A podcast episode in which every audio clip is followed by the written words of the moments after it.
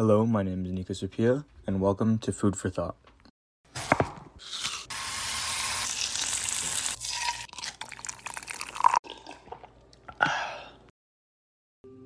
Let me just start off by saying that I, for one, love food. You know, who doesn't? But, you know, food is something that we literally cannot live without. And I've always been fascinated by the origins of food, you know, most cooking techniques. And although there's so many things about food that interest me, there's one aspect of food that I've never really thought about or looked into, and that is our predispositions of food preferences and the human connection to food. You know, why is it that I enjoy certain foods and dislike others? How does our food affect our mood? And why do I eat certain foods when I feel a certain way? I grew up in a household where not eating new foods was an option. I had to try it no matter the obscurity of what was on the plate. This allowed me to develop a very diverse palate and find comfort in a lot of different meals, um, ranging from many different cultures. And although I have a really diverse palate, I have never thought about my food preferences, you know? I've recently found the predispositions of food preferences that we have to be very interesting. I've never thought as to why I find certain foods much more enjoyable than others. An example of this would be in the case of avocados between my brother and myself. I've always hated avocados, and I never really thought of the reasoning behind it, besides not enjoying the texture of it. Whereas my brother loves avocados and has never complained about it in his burrito or burger. I was confused because my brother and I have lived very similar lives and have almost eaten every single meal together. So I decided to ask my mom about my hate for avocados and my brother's obsession with them. And she simply told me that she never fed them to me as a baby, but did with my brother.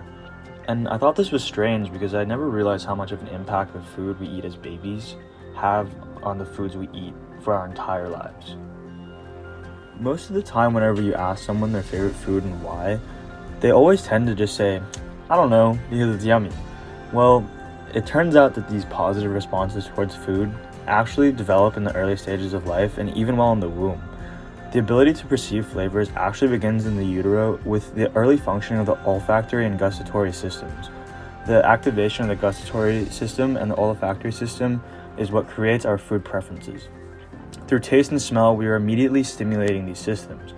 Most of these flavor profiles and smells are what can often dictate foods you like and foods you hate, and these systems play a key role in food choices. In the article Early Influences on the Development of Food, written by Alison K. Ventura and John Worobey, they state this early experience serves as the foundation for the c- continuing development of food preferences across the lifespan and is shaped by the interplay of biological and social and environmental factors. So, as well as our early lives dictating what we prefer to eat, the social aspect of our lives can drastically influence our food preferences as well. Even though it seems like these predispositions are fixed and dictate what we eat, throughout our lives our palates are constantly changing the meaning and definition of taste, and it becomes a very subjective aspect of food. And because food preferences are so subjective, I decided to ask a couple of strangers what their favorite food is. What's your favorite food? Pad Thai. Pizza. Spicy fried rice. Mom's fried chicken. My favorite meal is baby back ribs with mashed potatoes. As you can hear from the food's name, there seems to be a similar trend between them, and it's that they're all savory foods. So it may seem like our enjoyment of foods being dictated by our early child and social upbringing, it is also influenced by our ancestral tendencies. And this is because our ancestors obviously did not have food labels. So they simply correlated nutritionally dense foods with flavors such as umami, salty, and sweet, which would mean food was dense with energy, whereas acidic or bitterness signaled toxins or even poisons. And interestingly enough, this association of food and energy dense nutrients connects largely to food's mental health effects on humans. Foods that have complex carbohydrates with lean proteins as well as colorful produce are the best examples of food that can enhance your mood. Foods like sweet potatoes, rolled oats, beans, and quinoa can increase the availability of the chemical serotonin in your body. By eating foods that are rich in carbohydrates, you begin to have an increase in serotonin levels. However, this release of serotonin is also involved in functions like sleep onset, pain sensitivity, blood pressure regulation, and control of the mood. This is why many people learn to overeat carbohydrates to make themselves feel better. This tendency to use food as a drug is a large factor in weight gain and can be seen in people who gain a significant amount of weight when exposed to stress. This connection between foods and the human mind plays a key role in the consumption of a vast array of foods depending on your mood and can be detrimental to your health. So, in addition to all of this, I've always wondered how someone with a trained palate might take their food preferences into consideration. So, I decided to interview the head chef of a kitchen that I worked at. All right, we are recording. Uh, please state your name and occupation. My name is Royce Maury, and I'm a chef owner of True Chef Catering. All right, awesome. So, what is the earliest memory of food that you have? You know, pleasant memory. That's a great question. I think the earliest memory of food that I have that's pleasant is at a banquet that I went to, Huh. and there was a prime rib. there was a prime rib there, Right. and I remember getting a really small piece. And at the time, I must have been maybe four or five years old. Wow. I got a slice, and I remember it being so good. And the au jus, the sauce they put on there, was so good that I wanted another piece. By the time I was too shy to go back and get another, ask the guy for another piece. Oh wow, that's pretty but funny. that was delicious prime rib. That sounds really good. wow. What about your favorite food? You know. Oh, my favorite food, hands down, is Japanese curry. Mm, delicious. I love Japanese curry. delicious. Can't go wrong with that. No.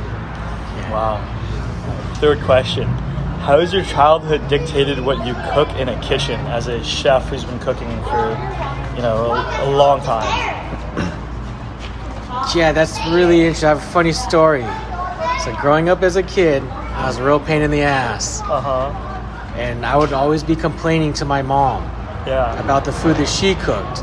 Because she would be cooking hamburger helper and shoyu hot dogs and things of that nature. Mm-hmm. Um, and as a kid, I didn't even have a refined palate. It was just things, those are things I don't necessarily enjoy eating. Uh, you know, so I would Right. always complain, and she'd get really upset and just say, "Eat, eat whatever I cook, or you could cook for yourself." Uh huh. Right? Right. And so I did.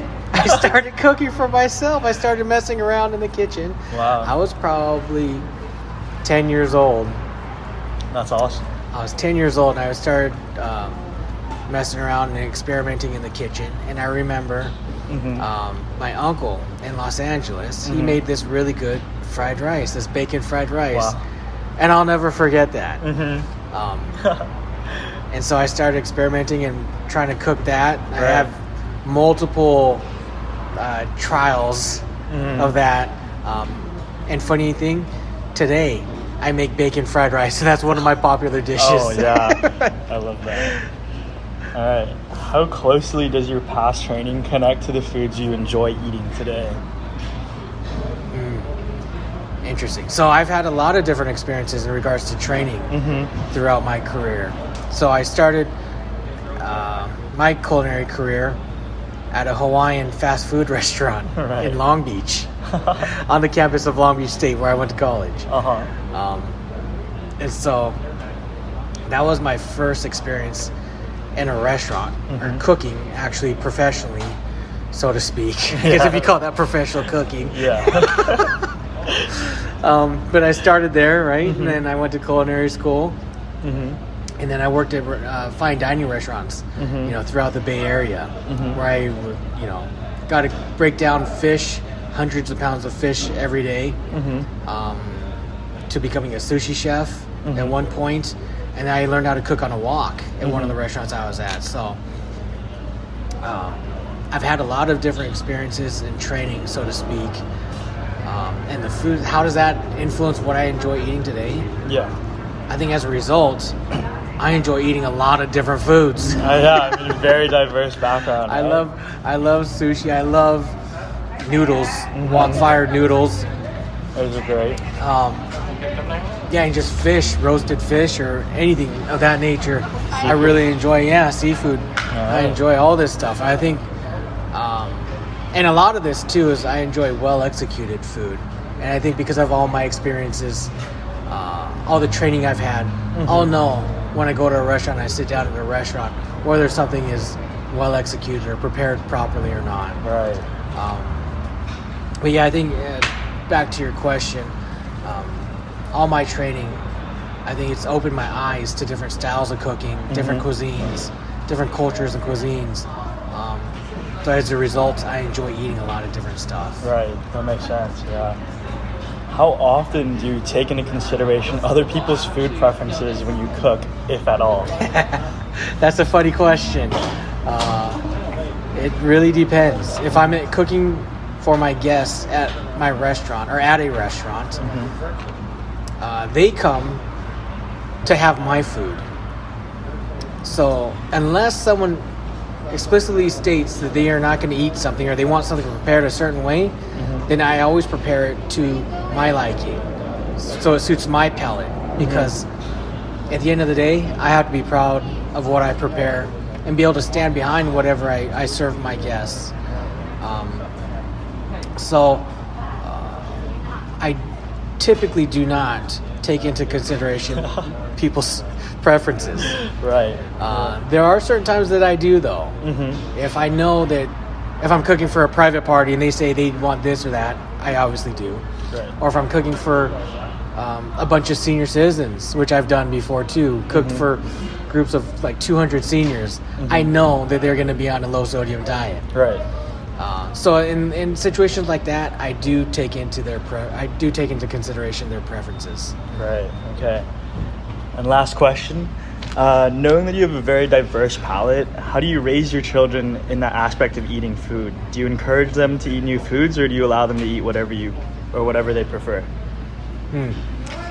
So, yeah, because I've been exposed to a lot of different foods, Mhm. um, I do try to expose my boys to different cuisines and different foods.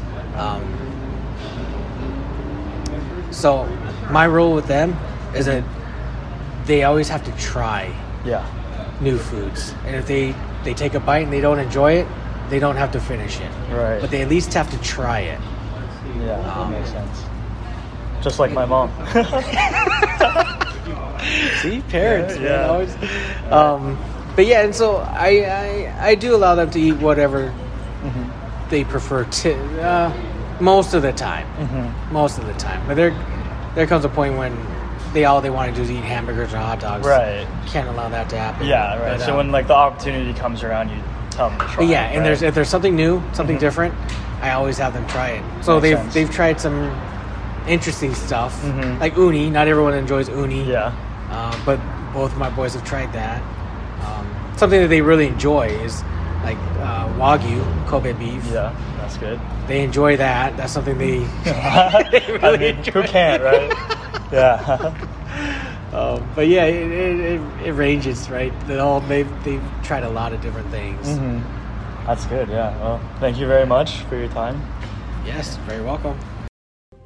This interview was held basically to understand how someone with a trained palate integrates food preferences into their lives and how past food experiences essentially paved the way for Royce's career. I just wanted to wrap things up by saying I still find it extremely interesting how food preferences can be so subjective, especially in relation to culture and location. Before the development of transportation, people's diets depended on their local flora and fauna. Even today, people who live by the sea eat seafood, people in tropical climates have access to a variety of tropical fruits, and people who live in temperate lands find it easier to grow wheat. I think it's interesting how some people on the east coast of the US can have a completely different palate to someone from the west coast purely on their location and the foods that they were raised with. It is surprising yet seemingly obvious that essentially every location has its own food staple, which means there is this massive disconnect between people because of their food preferences. Yet there are these underlying factors in food that connect us all. That we were born with essentially the exact same preferences and eventually grow to enjoy and find comfort in savory and sweet foods. I believe that this joy that food gives us and the deep, rich connection it has within human society is what makes meals so enjoyable, especially meals shared with each other. Food can be the bridge between worlds and a method of understanding.